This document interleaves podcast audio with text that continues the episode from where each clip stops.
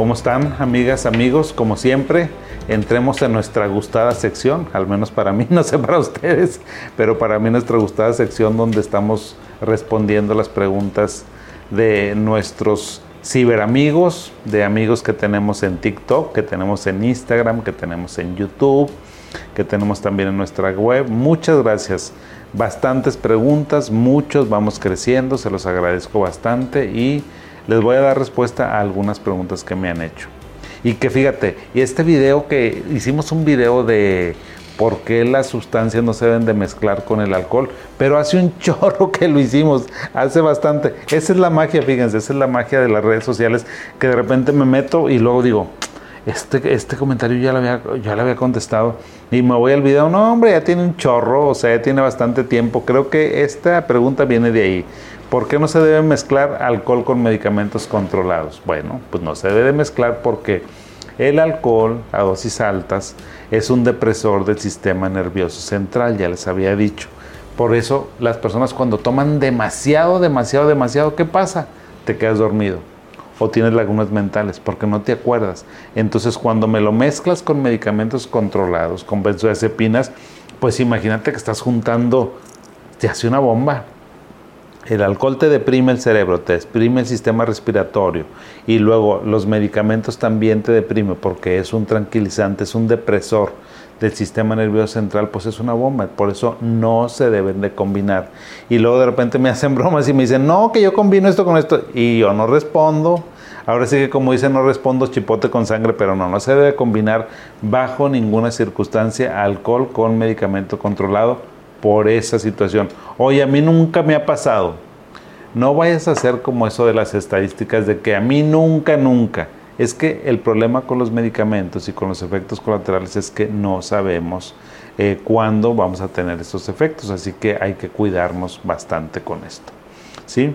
Otra pregunta que me hicieron es ¿qué es una depresión resistente? Esta es una pregunta muy interesante y una pregunta que está bastante de moda. Una depresión resistente es cuando, oye, ya fuiste con un doctor, con otro doctor, con muchos doctores, tres, cuatro, cinco psiquiatras, y lo único que hacen es estarte haciendo un cambiadero bruto de medicamentos, te cambian y te cambian y te cambian. Entonces, cuando sucede, porque a veces eh, me, me, llegan pacientes así, que fueron con muchísimos doctores y que están tomando muchos medicamentos, yo reviso el historial farmacológico, reviso cómo se están tomando las medicinas. Imagínate que estás tomando sertralina, que es un medicamento muy famoso, un antidepresivo súper famoso. Si estás tomando sertralina y me lo tomas 300 miligramos o 200 miligramos durante eh, seis semanas, ese ya cuenta. O sea, ese es un medicamento dado por un tiempo adecuado y a una dosis adecuada.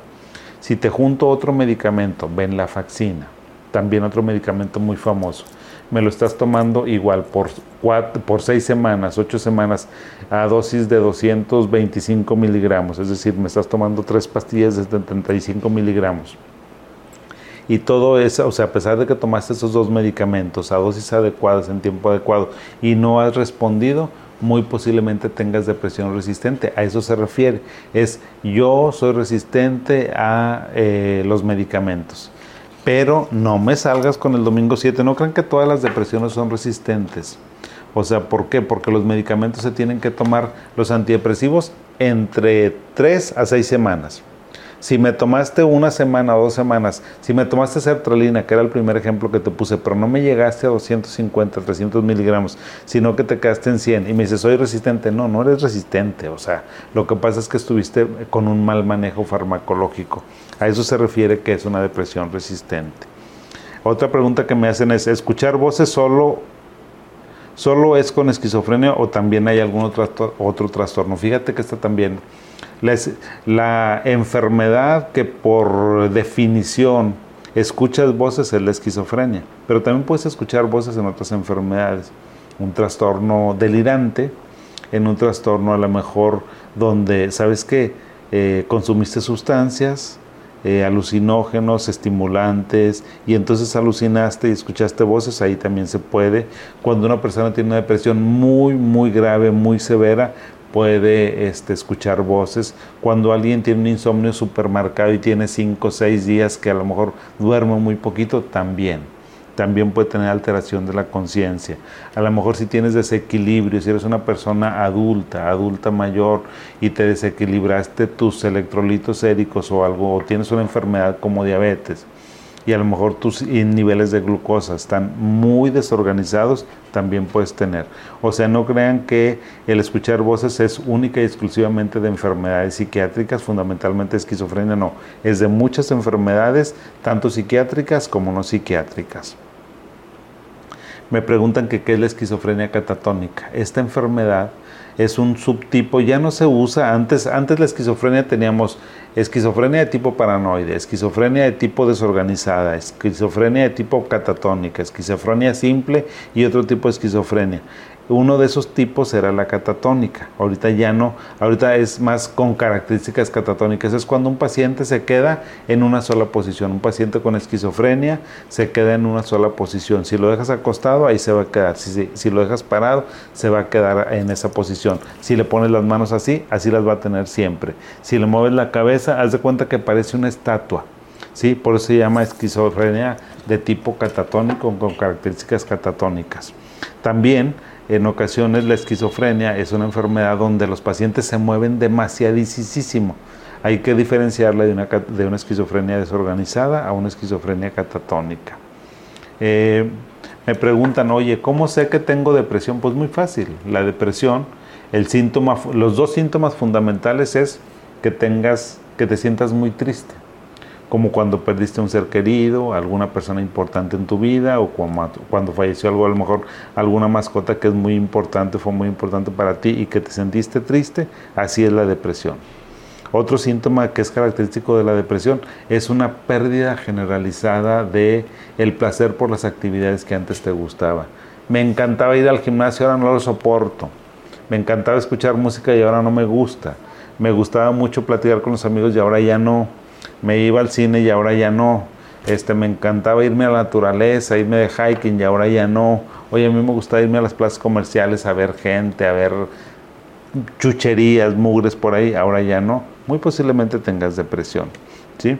Entonces, si sientes que tu vida ya no era la que era antes porque te sientes triste, desganado, desmotivado, muy posiblemente tengas depresión. ¿Y cómo debes de saber? Bueno, pues hay muchos tests en internet que puedes bajar una escala muy importante para medir esto se llama la MADRS, M-A-D-R-S.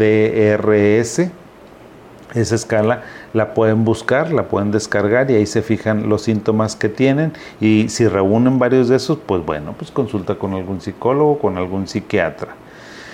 Eh, me preguntan qué trastornos mentales son hereditarios. Pues casi todos. ¿Por qué nunca me preguntan si la, hipertensión, a ver, díganme, ¿por qué no me preguntan, oye, la hipertensión es heredable? Es heredable. Oye, el hipotiroidismo es heredable? Es heredable. Oye, la hemofilia es heredable? Es heredable. ¿Por qué siempre me preguntan por las enfermedades mentales? Yo supongo que es por mi chamba, ¿verdad? Y tengo que soportar. Pero cuando me hacen esta pregunta, yo les digo, todas las enfermedades, todas, son heredables o sea, tienen una fuerte carga genética. ¿O a poco no se han fijado que eh, cuando, oye, abuelita, abuelito tiene azúcar? Pues papi, lo más probable es que vayas a tener azúcar, ¿verdad? O sea, que vayas a ser diabético. Oye, mi papá es hipertenso, ¿sabes qué? Lo más probable es que vayas a ser hipertenso. Oye, mi mamá tiene un chorro de migrañas. Muy posiblemente vas a tener migrañas. En ese contexto les digo, si las enfermedades son hereditarias, los ataques de pánico, la depresión, el trastorno bipolar, la esquizofrenia. Eso no significa que si yo soy esquizofrénico, si yo tengo, si yo tengo una enfermedad, voy a transmitir la enfermedad de esquizofrenia a mis hijos. No, porque el que una cosa es que sean hereditarias y otra cosa es que se manifiesten. No sé si me entiendas, o sea, si tu papá tiene los ojos verdes, pues tienes una probabilidad que tengas los ojos verdes, pero no quiere decir que, oye, mi papá es de ojo verde y ojo azul, pues yo lo voy a tener, ¿no es cierto? ¿Sí? Entonces una cosa es que tengamos la predisposición, la carga genética y otra cosa es que se nos exprese fenotípicamente. Es decir, que si desarrollamos la enfermedad, son cosas muy diferentes.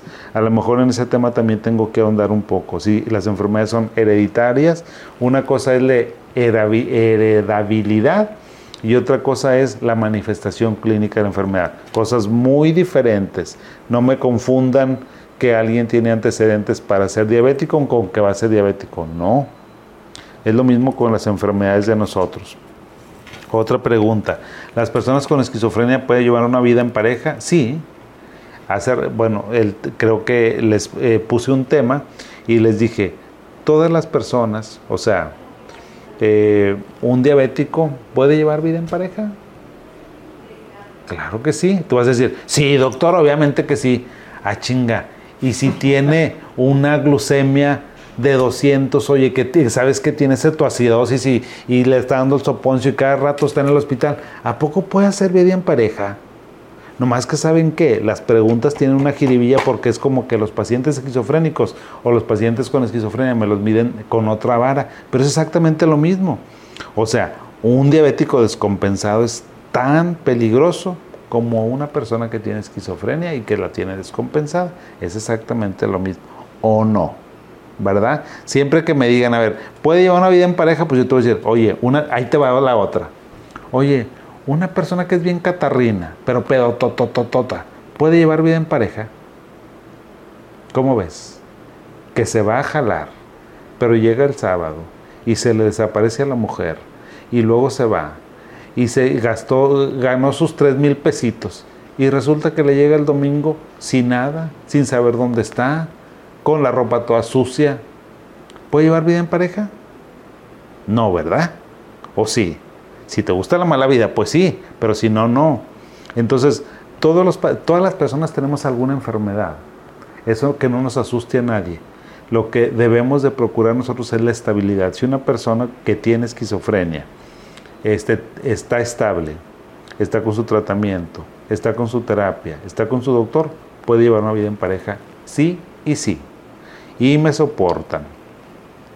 Un duelo hasta dónde es normal es otra pregunta. Bueno, un duelo normalmente, los estudiosos de este tema dicen que nos dan oportunidad de que estemos tristes, cabizbajos, que le hemos bajado la revolución a nuestra vida, pues hasta tres meses. Yo creo que tres meses es suficiente. Ya cuando tienes más tiempo, debes de pensar en que posiblemente tengas una depresión o algo esté pasando porque eso ya no es un duelo normal, ese es un duelo complicado que muy posiblemente vayas a tener depresión, ansiedad o insomnio.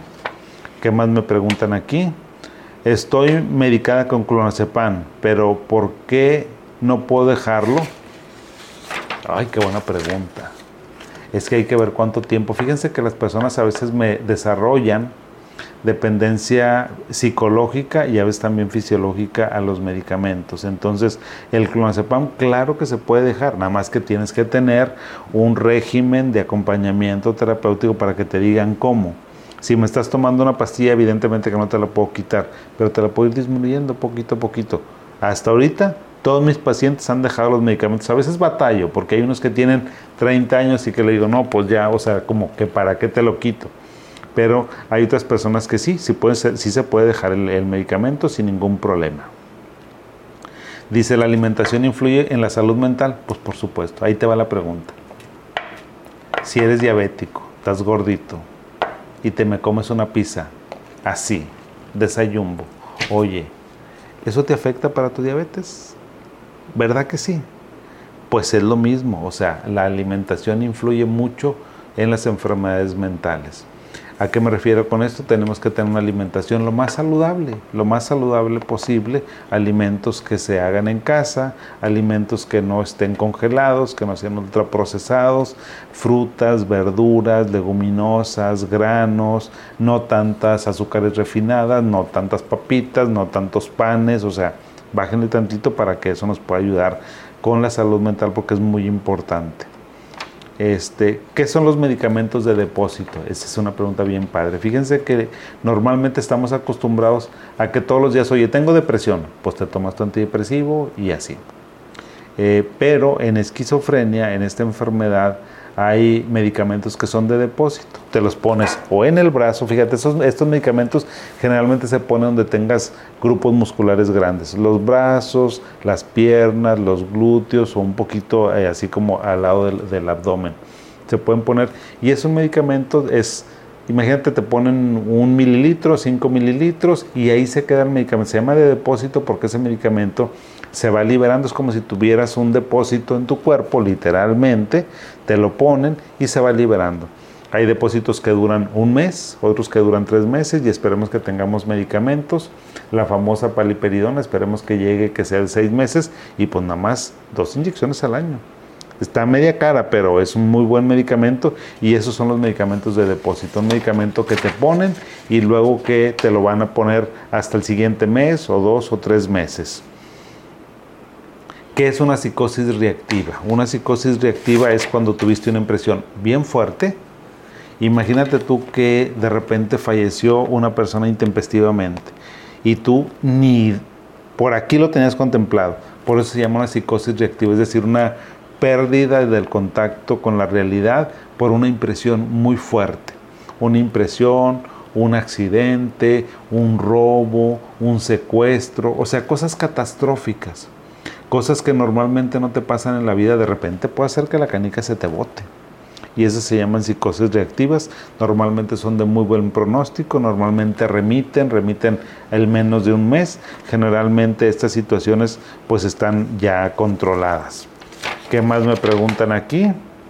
¿Qué es un episodio maníaco depresivo? Bueno, las personas cuando tienen un trastorno bipolar, se llama bipolar porque tiene como dos politos, el polo depresivo y el polo de arriba que es el polo este, bipolar, el polo de la manía, el polo de la expansividad, de la jactancia, de que estoy súper bien, me siento súper bien. A eso se llama una enfermedad maníaco depresiva porque tiene los dos polos. Casi ya no se utiliza ese término, ese término ya es muy antiguo, ya no se usa tanto en la nomenclatura contemporánea, pero todavía lo tenemos por ahí. Eh, la, bipolar, la bipolaridad, ¿hasta dónde preocuparse? Es que mira, no te preocupes por lo que tengas, ocúpate. Si tienes un trastorno bipolar, si vives con un trastorno bipolar, con una enfermedad, pero estás controlado, pero te tomas tu medicamento, pero te haces tu nivel si estás tomando litio o, de, alguno de los valproatos o carbazepina, o sea, tu medicamento que estés, que tomando, que lo controles bien, ¿sí? que te midas los niveles, que te hagas exámenes cada tres o seis meses y pues es, no tienes por qué preocuparte. O sea, las personas somos muy reactivas, pero no, vamos a ser más propositivas. O sea, pues si te tocó tener trastorno bipolar, a lo mejor a alguien le tocó tener eh, síndrome de Sjögren y tiene que aprender a vivir con eso. A lo mejor alguien tiene migrañas espantosas y tiene que aprender a vivir con eso. Si tenemos esto, pues hay que, no hay que preocuparse, hay que ocuparse. Otra pregunta que me hacen, ¿por qué no duran los trabajos? La mayoría de las personas me atacan, pero mi trabajo, pero mi trabajo es bueno. Esto es una pregunta bien fuerte. Bueno, o sea, ¿por qué no duran los trabajos? Pues no sé si hay alguna situación en tu personalidad, que no te lleves bien con las personas, que no seas lo más asertivo o asertiva posible, que te metas en conflictos, porque miren, el éxito en el trabajo y en toda la, en toda la vida, pues si usted se pone a pensar, es por la cabeza. O sea, creo que, estés, que el hecho de que estés bien preparada, bien preparado, que tengas un, un bagaje intelectual adecuado para tu trabajo, pues te va a hacer que factures, pero no lo es todo. No lo es todo. La personalidad, el encanto, el charming, el no complicarte con las gentes, el tratar de evitar gentes complicadas o gentes tóxicas, pues son habilidades, son herramientas, son lo llamado inteligencia emocional. Entonces hay gente que me tiene una inteligencia intelectual de este tamaño y una inteligencia emocional de este tamaño. Entonces, pues están como palomitas, saltando y saltando y saltando los trabajos. Entonces, bueno, yo creo que necesitamos alguna terapia, algún abordaje, alguna consejería para ver qué está pasando con los trabajos. De hecho, fíjate, hay una persona muy inteligente que viene conmigo y viene por este problema. Sí, porque me dice, oye, este, me salí de un trabajo, ahora me contrataron y luego me vuelvo a salir, este, ¿sabes qué? Y mi novia también como que me dejó, eh, oye, algo estaré haciendo mal. Le digo, ¿sabes qué? Qué bueno que vienes y te haces esa pregunta porque necesito que me ayudes tú a responderla. Si crees que algo está pasando en la interacción que tienes con los, las personas y me dices, yo creo que sí, yo creo que sí está pasando algo, le digo, bueno, pues, pues, pues échale ganitas, ponte a trabajar sobre esto. Eh, Dice, ¿por qué la familia siempre me quiere aislar de eventos sociales? Pues no sé, qué feo es eso. O sea, no sé si tengas alguna dificultad. La verdad es que no, no hay justificación. Esa pregunta mejor, mmm, dame un poquito más contexto porque no es correcto, porque no es eh, emocionalmente lo más adecuado para las personas. No debemos aislar a alguien en la familia eh, socialmente, al menos de que se tenga un problema de interacción y se te haya dicho reiteradamente y continúes con estos patrones a lo mejor desadaptativos, pues entonces sí. ¿Cómo controlar un ataque de ansiedad? Hay muchas este, habilidades, hay, mira, hay muchas eh, ahorita aplicaciones, eh, hay muchas inteligencias artificiales, muchos algoritmos que te van llevando cuando tienes un ataque de pánico que te dice, respira bien, en qué estás pensando y lleva tu mente a otro lugar, piensa a lo mejor en cosas agradables. O, bien, si continuamente estás teniendo ataques de pánico, hay que buscar atención con un psiquiatra para que te diga por qué te está pasando, qué medicamentos necesitas y qué terapias. Y bueno, pues esas eran las preguntas que me decían. Me hacen otra pregunta también, ¿qué es la neurosis? Yo creo que con esta pregunta terminamos. ¿Qué es la neurosis? Bueno, la neurosis es un concepto que ya no se utiliza. O sea, esta palabra hacía más alusión a los trastornos de la personalidad, a esto que les digo de las dificultades para interaccionar con otras personas, a la hiperreactividad, a los vacíos crónicos que de repente las personas tienen, a la sensación de no encontrar su lugar en el mundo. A eso se refiere esto de la neurosis, pero en general este concepto ya está en desuso porque no, no corresponde. Ahora somos mucho más específicos y más categóricos y decimos, ok, esta persona tiene un trastorno límite de la personalidad, esta persona tiene un trastorno narcisista, un trastorno obsesivo, un trastorno evitativo y así pues este, nos da más eh, pie como para que podamos trabajarlo. Ok, bueno pues entonces terminamos con nuestra gustada sección. Nos vemos, muchas gracias, pásenla bonito y aquí los espero en el siguiente miércoles. Que la pasen muy bien, hasta pronto.